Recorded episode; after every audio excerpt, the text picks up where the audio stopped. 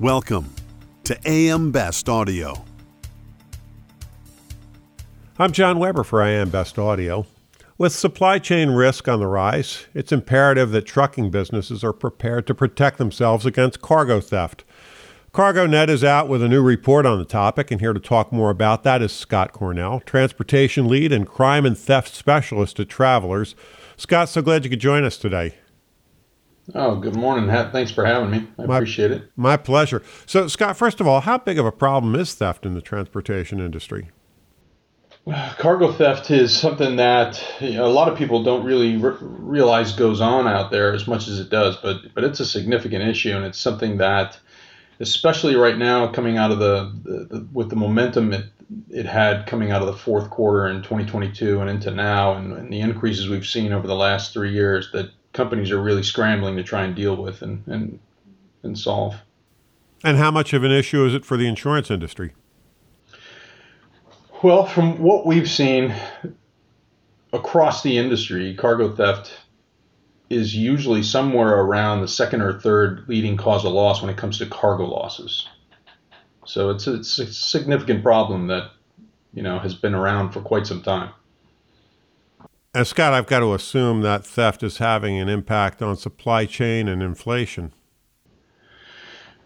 Well, I think it's more so that inflation has an impact on cargo theft, right? So whenever we see any kind of an economic downturn traditionally over the years, we see that drive theft, right? So we see that there is more of a market for these organized groups to sell the things that they steal, so they will go out and target, and they will I always talk about the fact that there's a golden rule for cargo theft, and that golden rule is the fact that cargo thieves are going to steal what they know they can sell. And so, whatever's in shortage or whatever's in need at the time is what they're really going to target. And we saw that significantly if we go back, you know, just briefly, if we go back to 2008 when we had an economic downturn coming into that, electronics was number one because the economy was booming, and you know, prior to that, the economy was booming, and people were buying what we would, might call luxury items or things like that.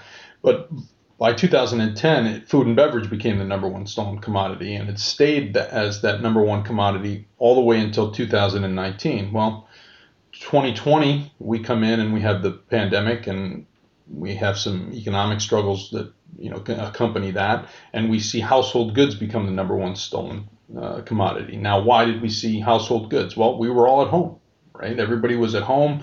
We were building home offices. We were remodeling our homes. We were you know making them more comfortable because we were there more often. So we saw household goods become the number one stolen commodity. Then coming into 2021, we saw electronics. Well, why electronics? Because we heard about a shortage in chips, and we, you know, so they're going to target those things as the economics drive the, the the desire for certain products or the need for certain products. Now, the CargoNet report that came out for end of year 2022 has household goods in the number one spot, but it's only barely ahead of electronics, and that's only barely ahead of food and beverage. So right at the top, those three commodities that we just talked about that we've seen really lead the pack, so to speak, over the last 10 to 12 years, they're right there neck and neck. And that's being led by demand, shortage, you know, economics, pricing, you name it, all those things come into play when it comes to what they pick and what they want to steal. Interesting. Now, is theft in transportation the same as it was, say, 20 or 30 years ago, essentially a low tech crime? That's an interesting question. I always say that there's an underlying current uh, of cargo theft, and then there's a current that runs along the top. Now, the, the, the underlying current is pretty consistent, right? There are two two real categories that we use for cargo theft. The first one is straight theft. And that's where they physically go out and steal it where it sits, whether it's a parking lot or a truck stop or a, a yard, you know, you name it they physically go out and steal it, whether they're pilfering it, meaning they're just taking a pallet or two off the back of the trailer, or they're taking the entire tractor and trailer. That's straight theft. They're, they're physically going out and taking it. That's that underlying current that you're talking about. That's cargo theft that we've known. You know, I've been doing cargo theft uh, for, you know, 25 plus years. That's always been there. And that's the leading cause of cargo theft. That's the leading method of cargo theft. But on that surface current, we have seen a lot of shifts and changes over the years. So, again, referring to that CargoNet report that comes out for 2022, what they label as fictitious pickups, we categorize that as strategic theft. And strategic theft encompasses all the methods that can be used to trick you into giving them the cargo. That's really changed over the years. That that has gone from simple identity theft of a of a trucking company or inserting yourself at the point of delivery and fictitious pickup to manipulating uh, databases to you know potentially having some cyber involvement that allows them to find out about the loads or get the paperwork or download the paperwork to go and pick up a load. We've seen somewhere around 2013, 2014, we saw uh, GPS jammers come into the country. Now that that was always very common in South America. Uh, it was, it, you know, it's a day-to-day method that we see down in South America and Mexico, and even in some places in Europe.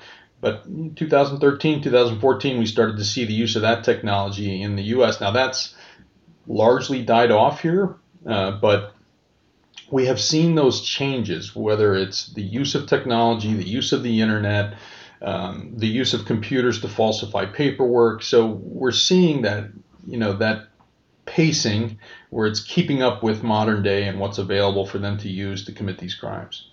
So, what should transportation companies be doing to mitigate the risk? I really think, you know, when you look at the numbers, when you look at the increases, so cargo theft, I think, was up 29% in 2020. Coming out of 2022, it was up 15%. But as I mentioned earlier, really a strong momentum coming into 2023 out of the fourth quarter. The fourth quarter, it was up over 30%, 31% right? And and really severe increases. I think the number is somewhere around a 600% increase in those strategic type fictitious pickup, identity theft type of thefts. So really coming into 2023 with heavy momentum. I really think awareness is key.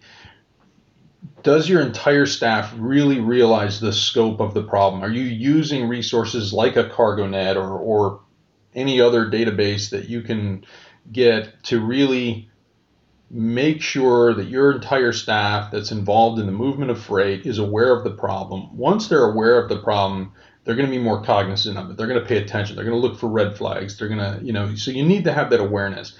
I think second, you really need to have a plan.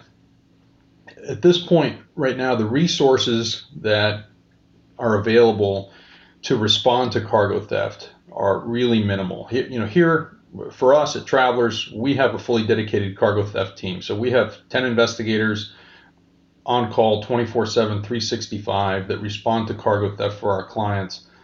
And they've recovered uh, over $85 million in stolen goods for our clients uh, in, you know, over uh, since 2005 when they were, uh, when we created that unit here. But if you don't have a resource like that, work with your insurance company, talk to them about what resources they might have available.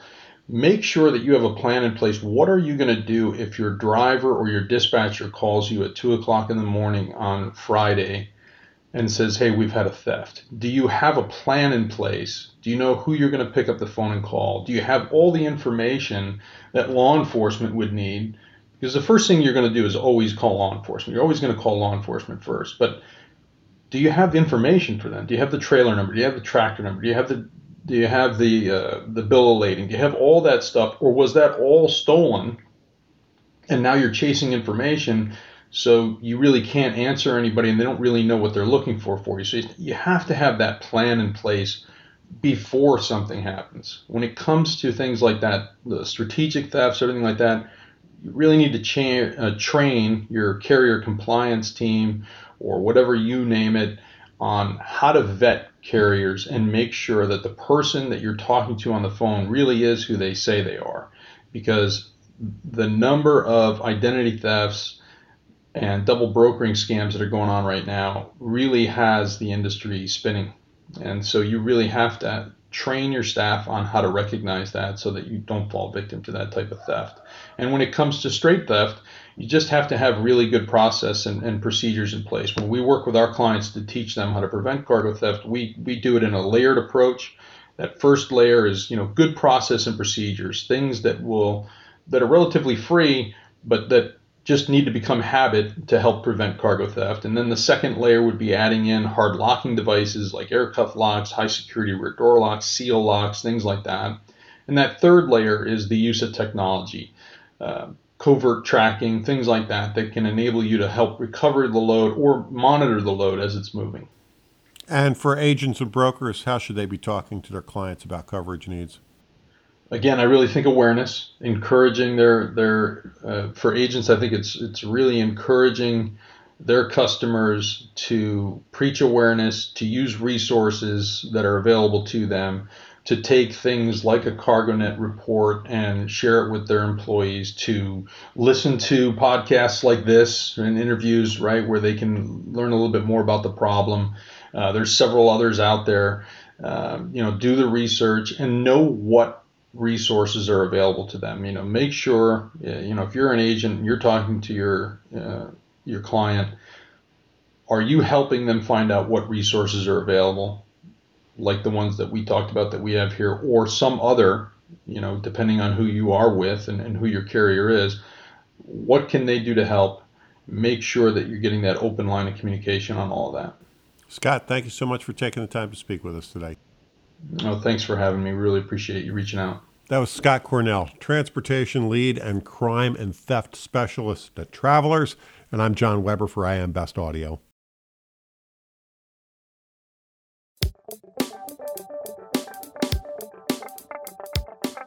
Looking to get the full attention of the insurance industry? We have the platforms that will do just that. Whether it be AM Best TV, AM Best Audio, Best Review Magazine, or Best Day. Find out more by calling AM Best Advertising Sales at 908 439 2200, extension 5399, and have a great day.